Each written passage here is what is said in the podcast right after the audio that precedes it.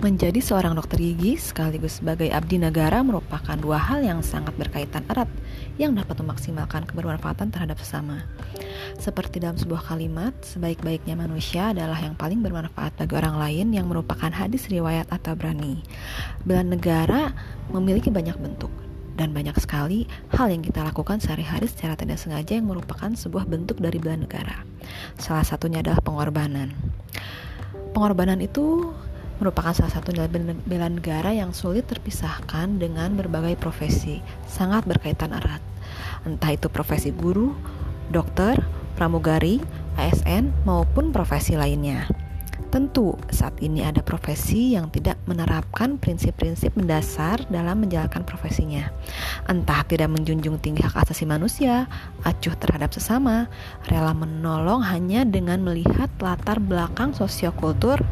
Hal ini jelas menjadi sebuah reminder bagi diri saya juga bahwa dalam melakukan profesi dokter gigi harus tetap menjunjung tinggi nilai-nilai bela negara, nilai-nilai kebangsaan yang bersumber pada Pancasila, NKRI, Undang-Undang Dasar 1945 maupun Bhinneka Tunggal Ika.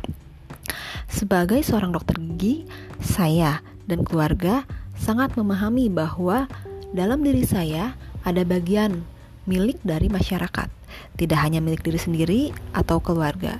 Jelas sesuai dengan sumpah yang telah diucap ketika sumpah dokter yang saya lakukan beberapa tahun yang lalu.